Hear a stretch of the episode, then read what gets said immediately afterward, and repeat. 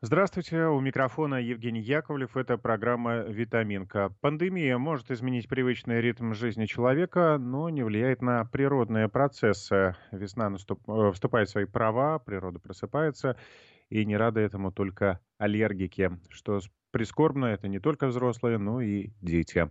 Тема нашей сегодняшней программы – весенний полинос и аллергия.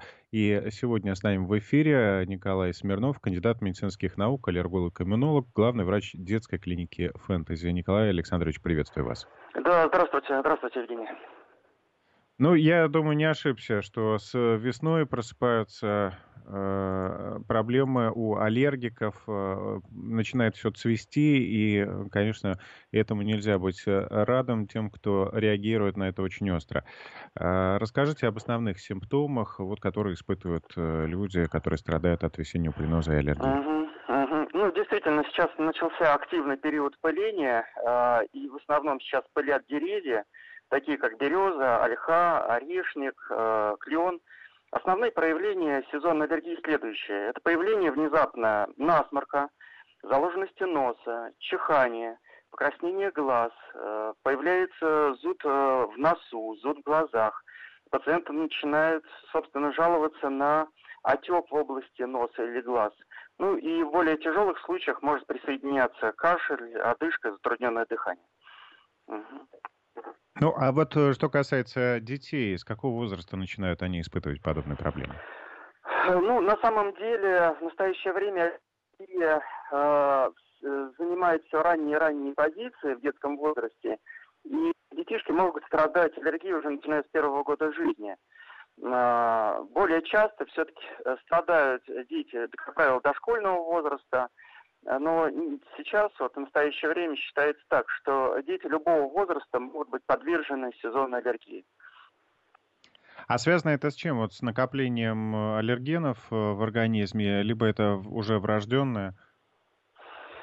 Ну, существует несколько гипотез по поводу возникновения аллергии у пациентов. Э, безусловно, на первом месте стоит фактор наследственности. А, считается, что если один из родителей страдает каким-либо аллергическим заболеванием, то риск развития аллергии у ребенка составляет 25%.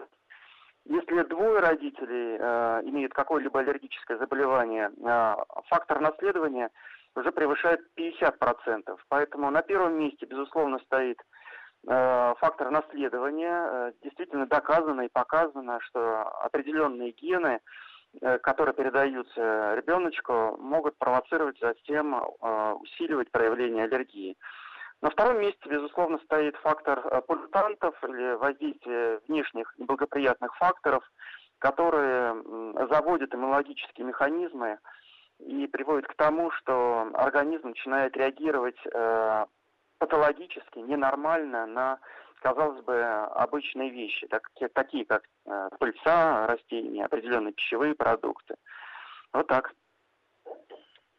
А вот такое маленькое отступление, чисто теоретически, uh-huh. ген, геноинженерия может помочь э, на вот э, стадии беременности, не на стадии беременности, да, когда происходит там зачатие экстракорпоральным образом, можно ли изменить как-то этот ген? Слушайте, ну, э, дело в том, что существует определенный полиморфизм генов, которые э, приводят к развитию аллергических реакций. И таких генов достаточно много. Поэтому в настоящее время пока это невозможно. Но в чем э, в настоящее время э, идут разработки? Это создание различных э, э, так называемых вакцин или препаратов э, для лечения э, пациентов с аллергией. Ну, может быть, вы слышали, есть такой метод э, специфической иммунотерапии, когда вот, собственно, в лабораториях сейчас создаются так называемые уже персонализированные вакцины, которые содержат определенный аллерген, причинозначимый для пациента, ну и который, соответственно, потом вводится пациенту. Вот в этом э, направлении да, ведутся определенные разработки. Что касается э, каких-то геномодифицированных технологий вот до рождения, ну, в настоящее время это пока еще недоступно, к сожалению. Ну да, вопрос в том, что если аллергиков становится все больше, то в будущем, да, видимо, вся планета будет страдать от этого недуга. Да, ну в настоящее время и по Москве, в принципе, если рассматривать Москву, каждый второй практически уже гражданин страдает э, той или иной формой аллергии, на первом месте, безусловно, это аллергический ринит. Э, поэтому действительно это очень распространенное заболевание. И э, вот сейчас пора э, как раз пика, когда активное пыление растений будет приводить э, к резкому ухудшению состояния пациентов. Ну скажите, в этом случае нужно ли э, родителям сразу обращаться к врачам, или можно просто вот обойтись обычными э, походами в аптеку, где э, широкий спектр всех, всяких препаратов? Хороший вопрос. В настоящее время в период э, самоизоляции бывает непросто э, выехать в клинику, но тем не менее, если это первичные симптомы, то есть раньше никогда до этого не было проявления аллергии, то, безусловно, нужно обратиться к врачу с целью получения рекомендаций по купированию обострений. Если э, диагноз уже установлен и план лечения уже э, доктором составлен, то, в принципе, я думаю, возможно коммуникация с доктором, чтобы, может быть, откоррегировать э, лечение. Ну и, наконец, э, нужно помнить, что аллергия может приводить к достаточно тяжелым осложнениям, Э, таких, таким как э, обострение бронхиальной астмы, невротические отеки. В этом случае, безусловно, необходима э, скорая медицинская помощь и быстрое обращение к врачу. Ну в этой связи, наверное, особо опасен для этой категории коронавирус, если бронхи, астма и так далее. Ну, да, действительно, бронхиальная астма является фактором риска по более тяжелому течению коронавирусной инфекции. Э, не полинозы, не аллергические риниты, а именно бронхиальная астма. То есть, когда у нас вовлекаются нижние отделы дыхательных путей, э, я согласен с вами, это является определенным фактором риска для более тяжелого течения коронавирусной инфекции. Э, я хочу напомнить нашим слушателям, что они тоже могут присоединиться к нашей беседе, присылать свои вопросы Николаю Александровичу на э, WhatsApp или Viber 903 170 63 63, либо можете звонить э, в прямой эфир 232 1559, код города 495. Задавайте вопросы касаемо аллергии, весеннего полиноза, постараемся на них ответить. Ну, давайте разбираться все-таки. Как выяснить, что именно является аллергеном? Ну, в настоящее время существует э, несколько подходов для диагностики к аллергии. Во всем мире является основным подходом это так называемое кожное тестирование, когда доктор берет определенные аллергены и, собственно, наносит на кожу пациента, э, делая при этом минимальный прокол кожи, так называемые кожные пробы или кожные прик-тесты. И мы оцениваем э, кожную реакцию в течение 15-20 минут. Если мы видим покраснение, возникновение волдыря в месте нанесения аллергена, ну, соответственно, мы говорим, вот, что вот эти аллергены являются причинно-значимыми для данного пациента. Это так называемые кожные пробы, которые являются золотым стандартом диагностики аллергических реакций. На втором месте стоит диагностика аллергии по крови, определение так называемых э, аллерген-специфических моноглобулинов класса И, которые также в настоящее время широко используются для диагностики аллергии. А смысл этого метода заключается в том, что забирается определенное количество венозной крови и определяются э, уровни специфических, э, аллерген-специфических моноглобулинов, которые ответственны за возникновение аллергических реакций. Существует ряд еще так называемых провокационных тестов, но они э, не основные. Основными методами являются для диагностики аллергии кожные пробы, ну и определение аллергенов по крови. Такой вопрос по ходу. Я наслышан, что если обращаться в частном порядке, да, в коммерческую клинику, то все эти тесты на аллергены стоят приличных денег. Ну, в целом, да, действительно, в зависимости от э, производителя существуют различные аллергены, ну и в зависимости от количества проводимых э, кожных проб. Это исследование, э, собственно, ну, в зависимости от клиники, может различаться по цене. Э, ну, и по ценам я бы сказал, что, наверное, это сопоставимо аллергологическое обследование по крови и кожные пробы.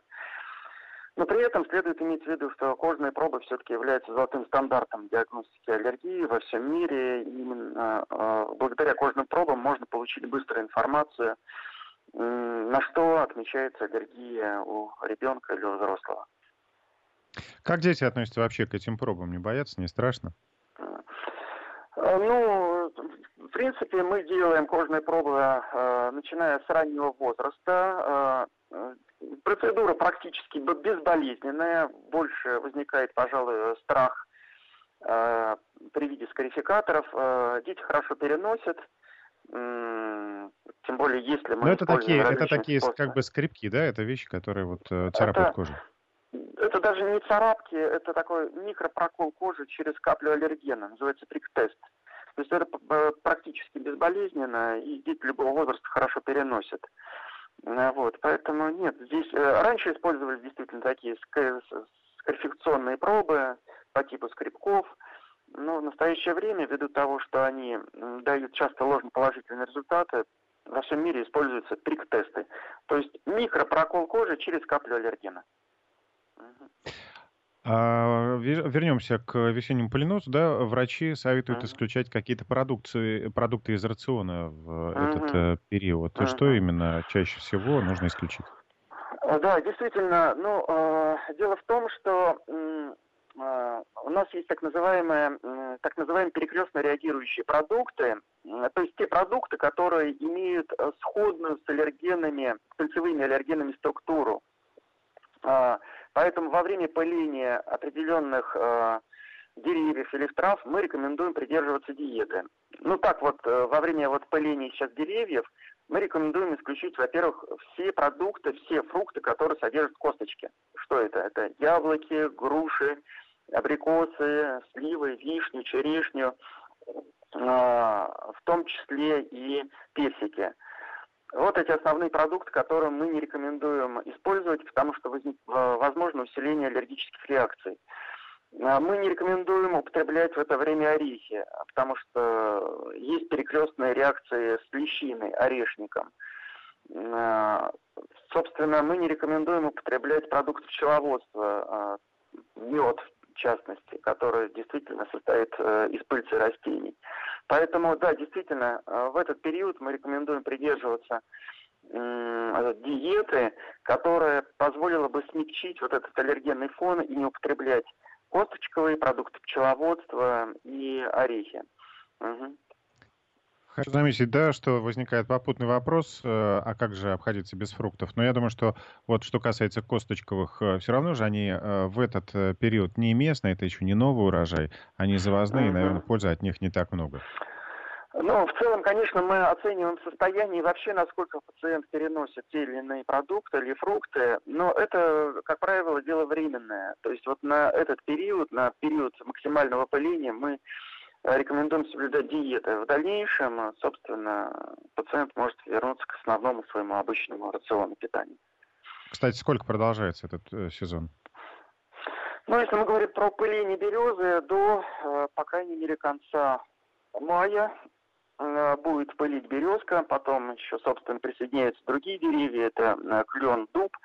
Но в целом э, период пыления длится, как правило, до, до конца мая. А многие используют вот препараты, да, и мы уже говорили про поход в аптеку, э, вещи mm. типа супрастина, ну и подобные. А не вредно ли это злоупотребление так, ну, подобного рода группы препаратов?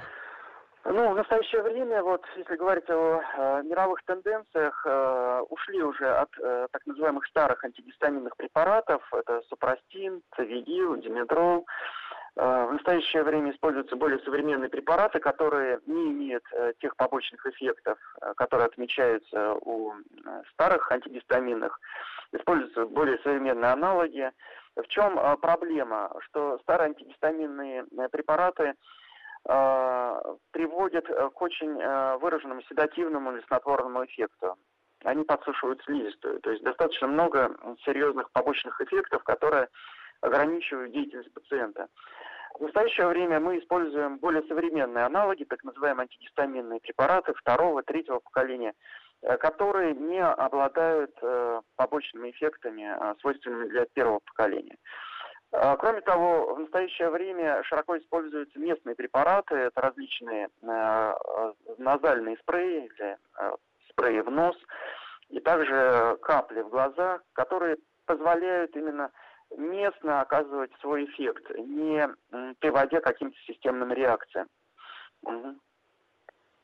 Поговорим о другом виде аллергии, которая, в общем, не имеет привязки к сезону. Аллергия на дом, на а, домашнюю жизнь. Это uh-huh. и игрушки, это и животные, uh-huh. это просто бытовая пыль. Uh-huh. Да, действительно, в настоящее время, вот в период самоизоляции, эта аллергия принимает э, гораздо большее значение. В чем проблема? Что э, основные аллергены, вот домашние, их несколько, но они достаточно серьезные. Это э, аллергены клеща домашней пыли и аллергены домашних животных, с которыми, собственно, ограничить контакт с которыми достаточно затруднительно.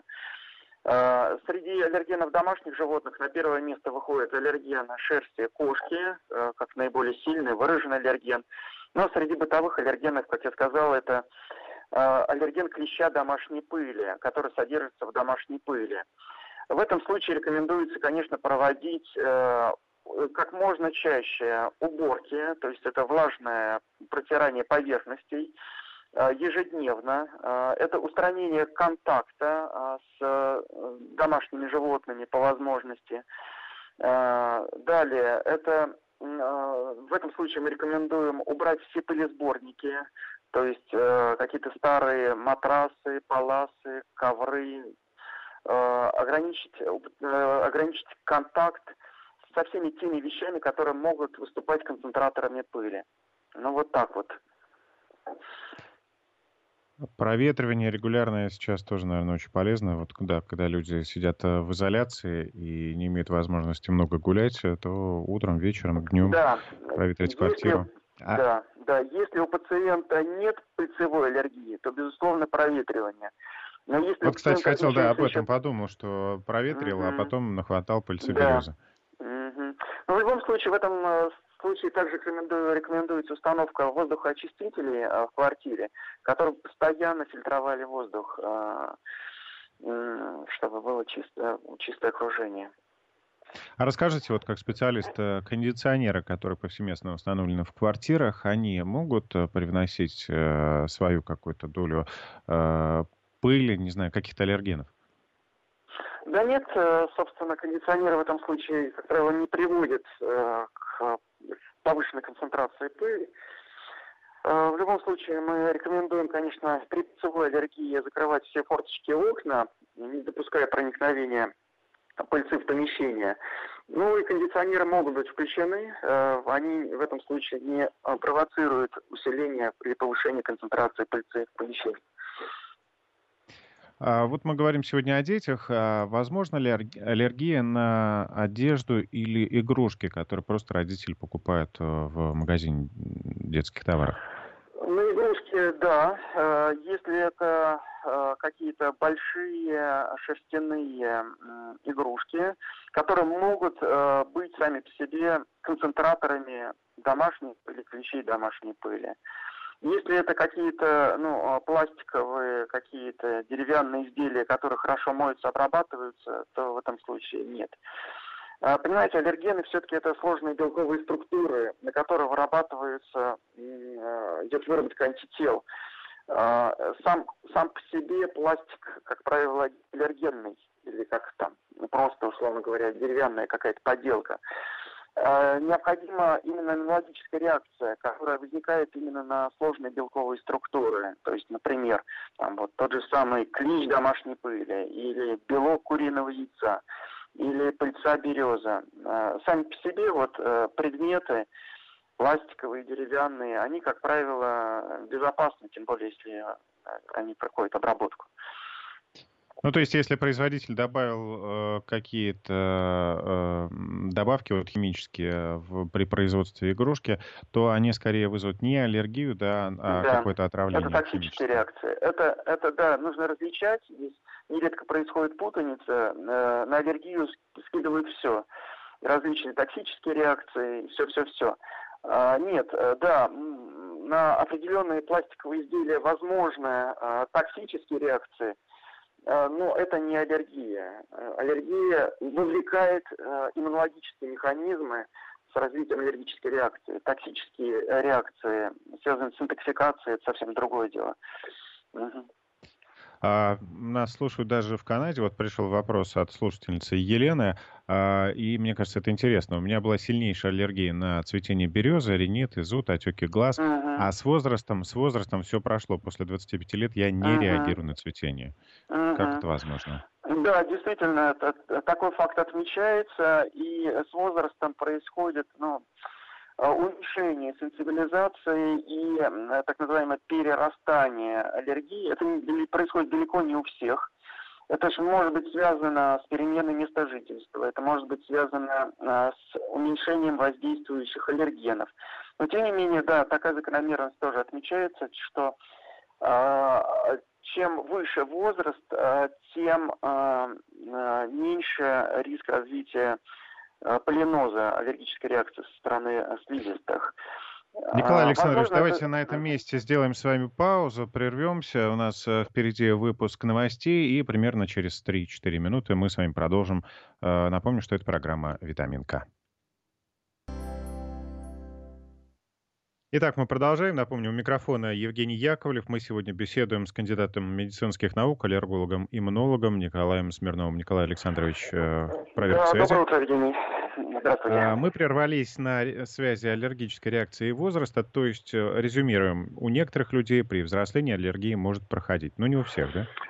Да, не у всех. Это действительно интересный факт, что чем э, старше человек, тем э, меньше вероятность э, возникновения полиноза. Действительно, такая закономерность есть. Э, возможно, это связано с э, нейровегетативной нервной системой, но действительно пожилые люди редко страдают полинозами. А такой вопрос от э, нашего слушателя э, из Тюмени. Ребенок родился недоношенный, в этой связи были противопоказаны э, прививки. Сейчас ребенку год. Некоторые прививки сделали, но появилась аллергия на белок куриного яйца. По мнению некоторых профессоров, это серьезное противопоказание к прививкам. Поясните, пожалуйста, насколько все это серьезно и когда в этом случае делать прививки. А, ну, что касается аллергии на белок яйца, в настоящее время а, вот, эксперты по вакцинации говорят о том, что даже при аллергии на куриные яйца мы, нам нужно а, придерживаться схем вакцинации. Какое здесь исключение? Если аллергия на куриное яйцо настолько тяжелая, вплоть до развития анафилактических реакций, да, в этом случае мы вакцинацию не проводим. Но во всех остальных случаях, если это какие-то легкие высыпания, это легкие проявления аллергии, мы добиваемся ремиссии, и мы должны вакцинировать ребенка. В настоящее время следует помнить, что подходы к вакцинации достаточно строгие. Ему существует э, всего несколько противопоказаний для э, выполнения прививок у детей. То есть это тяжелые заболевания нервной системы, заболевания крови, э, судорожные состояния, и в том числе анафилактические реакции. Вот анафилактические реакции, то есть это тяжелые системные аллергические реакции, действительно являются противопоказаниями для вакцинации. Во всех остальных случаях мы должны и нам следует вакцинировать ребенка. Э, существует несколько вакцин, э, которые производятся на основе белка куриного яйца. Ну, это в частности вакцина от кори краснухи паротита, противогриппозная вакцина.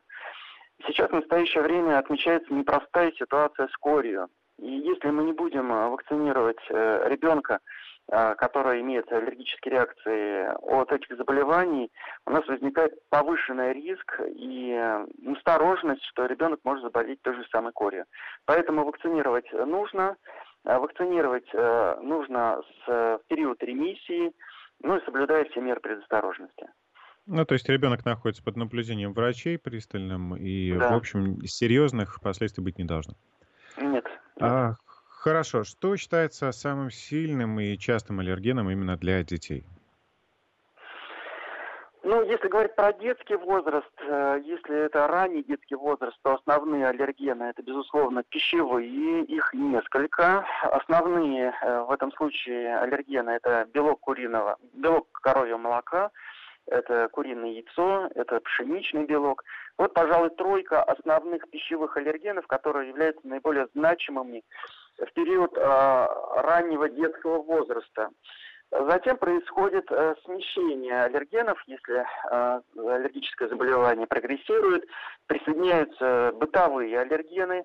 Среди них наиболее важные являются аллерген клеща домашней пыли, ну и аллерген шерсти домашних животных. Как я говорил, э, самый злой, самый нехороший аллерген в этом плане – это аллерген шерсти кошки. Ну и затем, если присоединяются уже, э, так сказать, э, пыльцевые аллергены и отмечаются явления аллергического ринита, полиноза, то наиболее важными аллергенами в этом случае являются при весенней аллергии. Это аллергены березы, ольхи, орешника.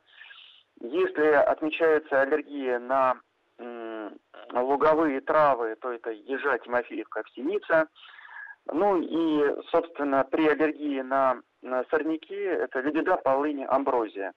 Вот, вот эти вот группы аллергенов, э, пожалуй, занимают 90% всех аллергий у людей. То есть пищевые аллергены – это коровье молоко, куриное яйцо, пшеничный белок, бытовые клещ домашней пыли, шесть домашних животных.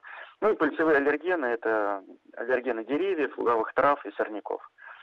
А вот смотрите, амброзия, она же вот преимущественно произрастает на юге, да, в Югах. южных регионах угу. страны. А у меня такой возник вопрос. Есть ли какая-то привязка по стране, по регионам, где э, аллергика больше, Да, безусловно, да. Вы абсолютно правы. Ну, например, на югах России э, наиболее выраженная аллергия на действительно на лебеду амброзию. У них нет аллергии, у пациентов там нет аллергии на березу, как правило когда у нас здесь в средней полосе России наиболее значимым аллергеном является аллерген э, березы. Если говорить про зарубежье, э, то они не знают, что такое аллергия на березу. Но у них основная проблема – это аллергия на оливки, на оливковое дерево. То есть э, с чем мы больше контактируем, с какими аллергенами, соответственно, возникает большая вероятность возникновения аллергических реакций. Ну вот. Безусловно, я с вами согласен, что есть такая зависимость от территории, где проживают люди. Ну, то есть есть смысл, например, если есть такая возможность, а, взять, уехать из Москвы на юг на этот э, сложный период?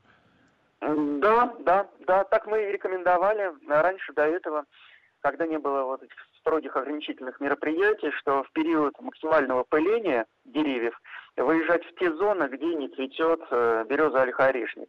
В этом случае пациенты, конечно, чувствовали себя намного лучше.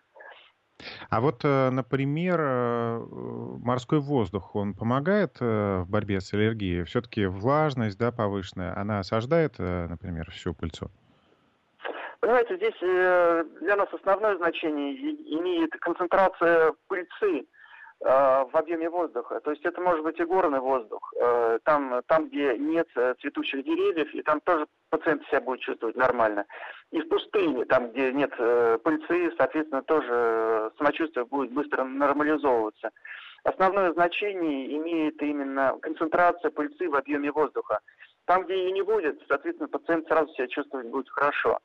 Что касается влажности, этот фактор имеет большое значение для пациентов с астмой им не рекомендуется э, действительно находиться э, в климатических зонах, где отмечается повышенная влажность, э, потому что отмечается повышенный риск развития обострения бронхиальной астмы. Для, да, для пациентов с астмой мы рекомендуем нахождение в условиях сухого климата, сухого морского климата, например.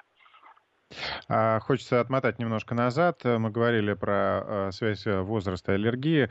А, вопрос от слушателей такой, а может ли наоборот с возрастом аллергии проявиться, поскольку у меня это произошло после 50, стал реагировать на цветение? Алексей из Москвы спрашивает. Бывает и такое на самом деле, действительно, собственно, бывает, когда первые аллергические реакции возникают и в, в различном возрасте, и в среднем, и в пожилом, Такое тоже отмечается. Причины этого не столь понятны. Вероятно, имели, э, имеет значение перенесенные заболевания или какие-то провоцирующие факторы, э, лекарственная нагрузка, сопутствующие заболевания. Ну, такое тоже бывает действительно. Я это подтверждаю, что э, пациенты приходят и спрашивают доктора, ну вот никогда ничего не было, вот, и появились э, первые симптомы во время, например, пыления деревьев, откуда и как это. Ну, в общем, да, действительно, такое отмечается, и мы наблюдаем таких пациентов. А, кстати, вот э, агрессивная среда э, может, да, это все усиливать, поскольку человек, ребенок, растущий в мегаполисе, и ребенок, который растет, да. скажем, в деревне. В да. деревне они на разных чашах весов? Да, в этом случае, да, вы абсолютно правы, что факт вот внешних полютантов, факт загрязнения воздуха, он, безусловно, играет очень важную роль в плане сенсибилизации. А, если вы слышали, знаете, есть так называемая гигиеническая теория, которая уже подтвердила э, свою правоту многократно, что риск э, возникновения аллергических реакций, он намного больше в урбанизированных районах, то есть в городах. Э, когда э, пациент или человек не испытывает, не получает достаточно много э, нагрузок со стороны вирусов, бактерий, и иммунная система начинает работать не так, как надо. То есть э, задача иммунной системы, собственно, ну, вырабатывать антитела защитные против бактериальных клеток, против вирусов, и таким образом она нормально функционирует. Э, но вот в условиях городских, э, когда пациент живет в особо чистых условиях и не контактирует в норме с большим количеством вирусов и бактерий, загрязнителей, ну, как это бывает, например, в деревнях, то иммунная система не э, тренируется должным образом. И вот считается очень важным, чтобы ребенок, э, когда он растет, получил, так сказать, свою дозу э, необходимой бактериальной нагрузки или вирусной нагрузки, чтобы иммунная система работала правильно, функционировала нормально. В этом случае риск развития аллергических реакций становится намного меньше. Но тем не менее, вы также правы в том плане, что Э, полютанты, внешние загрязнители, которые, которых большое количество в городе, они, конечно, губительно э, влияют и провоцируют развитие также аллергических реакций. Напомню нашим слушателям э, WhatsApp и Viber, куда можно присылать сообщения э, Николаю Александровичу, 903-170-63-63. Вот один из вопросов. А почему импортные препараты типа цитрина действуют более эффективно, чем наш лоротадин? Действительно вообще это так? И почему тогда? Непростой вопрос на самом деле, потому что действительно нужно э, выделять так называемые оригинальные препараты и э, дженерики. Э, дженерики это э, не оригинальные препараты, которые по качеству могут уступать оригинальным препаратам. Вот. Все зависит от количества, от количества действующего вещества в конкретной таблетке. Если пациент использует неоригинальный препарат, Э, то, безусловно, эффективность его может быть несколько меньше, э, чем у оригинального препарата. Э, Все зависит, безусловно, от производителя, от компонентов в конкретном лекарственном препарате. Поэтому основной акцент мы, конечно, здесь уделяем оригинальный препарат, не оригинальный препарат. Если это дженерик, то следует иметь в виду, что Э, эффективность может быть э, поменьше, ну и риск побочных эффектов может быть больше по сравнению с оригинальным препаратом. А вообще может быть индивидуальная э, восприимчивость к препарату? Знаете, ну, может быть, и это важно, например, у действительно пациентов с аллергией в отношении антигистаминных препаратов. Это надо иметь в виду, что э, во, много, во многих случаях э, врач-аллерголог подбирает антигистаминный препарат для каждого пациента. И действительно, пациенты сами отмечают э, более э, высокую эффективность одних антигистаминных препаратов по сравнению с другими, казалось бы, э, находящиеся в той же группе. Например, одним пациентам больше нравится Телфаст, другим пациентам больше нравится Эриус, третьим пациентам больше нравится Цитрин. Хотя по механизму действия они примерно одинаковые. Вот. Поэтому, да, действительно, этот факт есть, и пациенты отмечают а, более высокую эффективность одних антигистаминных препаратов по сравнению с другими. Ну, тут действовать методом перебора. Один препарат не подошел, попробуй другой. А, хочется вернуться к маленьким детям, младенцам, а, грудничкам. А, ничего ребенок сказать не может, поскольку еще не научился говорить. Как родители определяют э, в домашних условиях, что это действительно аллергическая реакция, а не просто насморк, например? Ну, вот это, это ваш совет, да, вот нас слушают родители uh-huh. э, молодые, вот чтобы им было проще определять uh-huh. и уже понимать, к какому специалисту uh-huh. идти. Ну, есть несколько таких характерных признаков, которые позволяют отличить аллергию от обычной простуды от ОРЗ. Аллергия все-таки это, как правило, реакция, то есть э, для нее характерна быстрота. То есть, условно говоря, пациент проконтактировал, ребенок проконтактировал э, там, э, с пуховой подушкой и стал чихать. Или вышли на улицу и появилось покраснение глаз, э, насморк, чихание. То есть быстрота возникновения аллергических реакций должна наталкивать на мысль, не аллергия ли это, то есть внезапность. Когда все было хорошо, все было прекрасно, и вдруг ребенок стал чихать. Э, появился насморк, появилось покраснение глаз, слезотечение. А второй характерный признак для аллергии не характерен подъем температуры. То есть, если мы говорим при ОРЗ, как правило, отмечается лихорадка в той или иной степени. Аллергия протекает без подъемов температуры. То есть насморк, чихание, заложенность носа. При этом общее самочувствие ребенка, как правило, не нарушено, не страдает. Ну, исключая тяжелые случаи.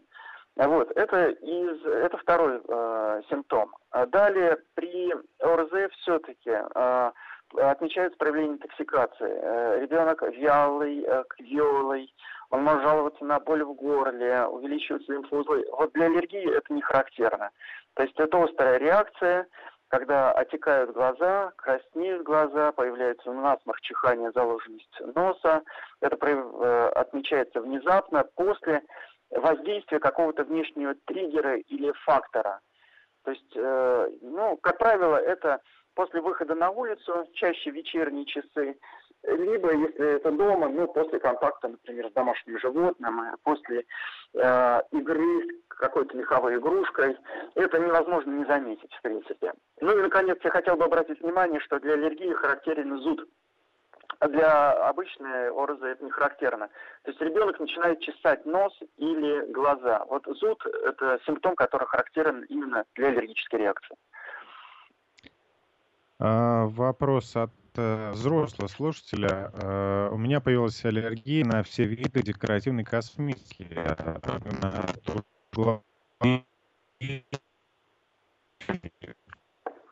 Алло, алло, да, Евгений, э, да, да, немножко пропали, но я смысл понял. Аллергия на все виды декоративной косметики.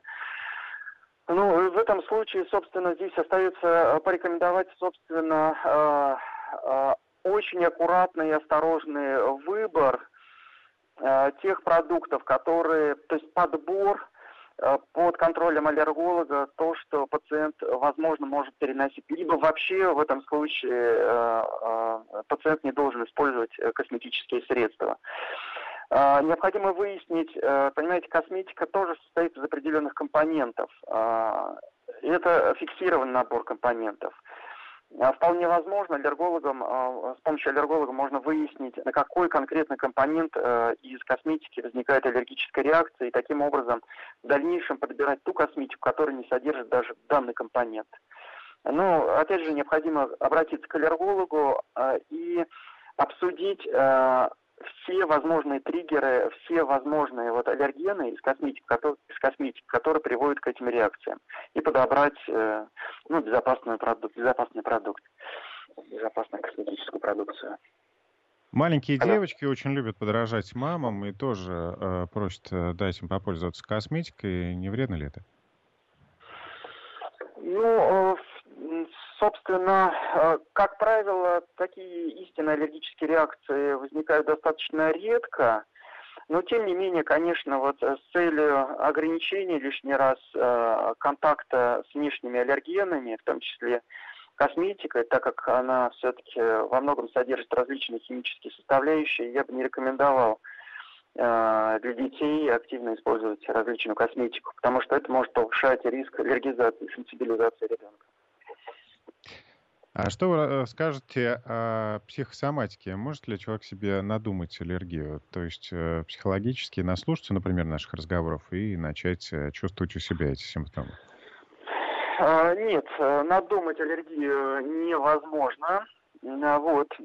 Потому что это, опять же, аллергия – это иммунологическая реакция, которая запускается вне зависимости от воли. А, ну, есть действительно закономерность, что у пациентов а, с выраженной аллергической реакцией а, отмечаются изменения, например, в настроении, отмечаются изменения в поведении. Это связано, как правило, с большой, большой концентрацией гистамина в крови циркулирующего. И уже на фоне выраженной аллергической реакции Э, могут отмечаться изменения, ну, как правило, в настроении, то есть э, повышенная раздражительность, может быть, у детей повышенная плаксивость, невнимательность. Вот. То есть это как следствие уже раз, э, развития аллергической реакции. Но надумать аллергию нет, так, такого не бывает. Угу. А, ну, еще один вопрос. У нас э, несколько минут. Э, связь иммунитета и аллергии. Ребенок с сильным иммунитетом будет меньше страдать от аллергии? А, а, ну, если говорить, опять же, про вот эту генетическую теорию, э, когда действительно, если иммунная система натренирована, а, когда, собственно, ребенок контактировал с различными бактериальными раздражителями, болел инфекционными заболеваниями в раннем возрасте, в этом случае считается, что риск аллергии меньше, чем у детей, которые, ну, условно говоря, говоря находились под стеклянным колпаком, Э, не контактировали ни с чем, вот в этом случае происходит э, перестройка организма на возникновение аллергических реакций. Э, поэтому я призываю родителей не э, ограничивать ребенка от воздействия э, с внешними факторами, что заболевания инфекционные, которые переносит ребеночек, это норма. Ребенок должен болеть инфекциями, это все тренирует иммунную систему это будет, в конце концов, благоприятно э, воздействовать на то, что риск аллергии будет намного меньше. Ну, то есть Поэтому... не нужно сдувать э, с ребенка каждую пылинку. Пылинку, Пусть, э, нет, этого не надо. Да. Да, да, спасибо, Николай Александрович. Э, я напомню, что сегодня в программе «Витаминка» с нами был кандидат медицинских наук, аллерголог-иммунолог, главный врач детской клиники «Фэнтези» Николай Смирнов. Было очень интересно, Николай Александрович, спасибо вам большое. Ну, а родителям желаю, чтобы ваши дети не болели, и пусть скорее закончится режим самоизоляции, чтобы дети могли спокойно гулять на улице в нормальных условиях условиях.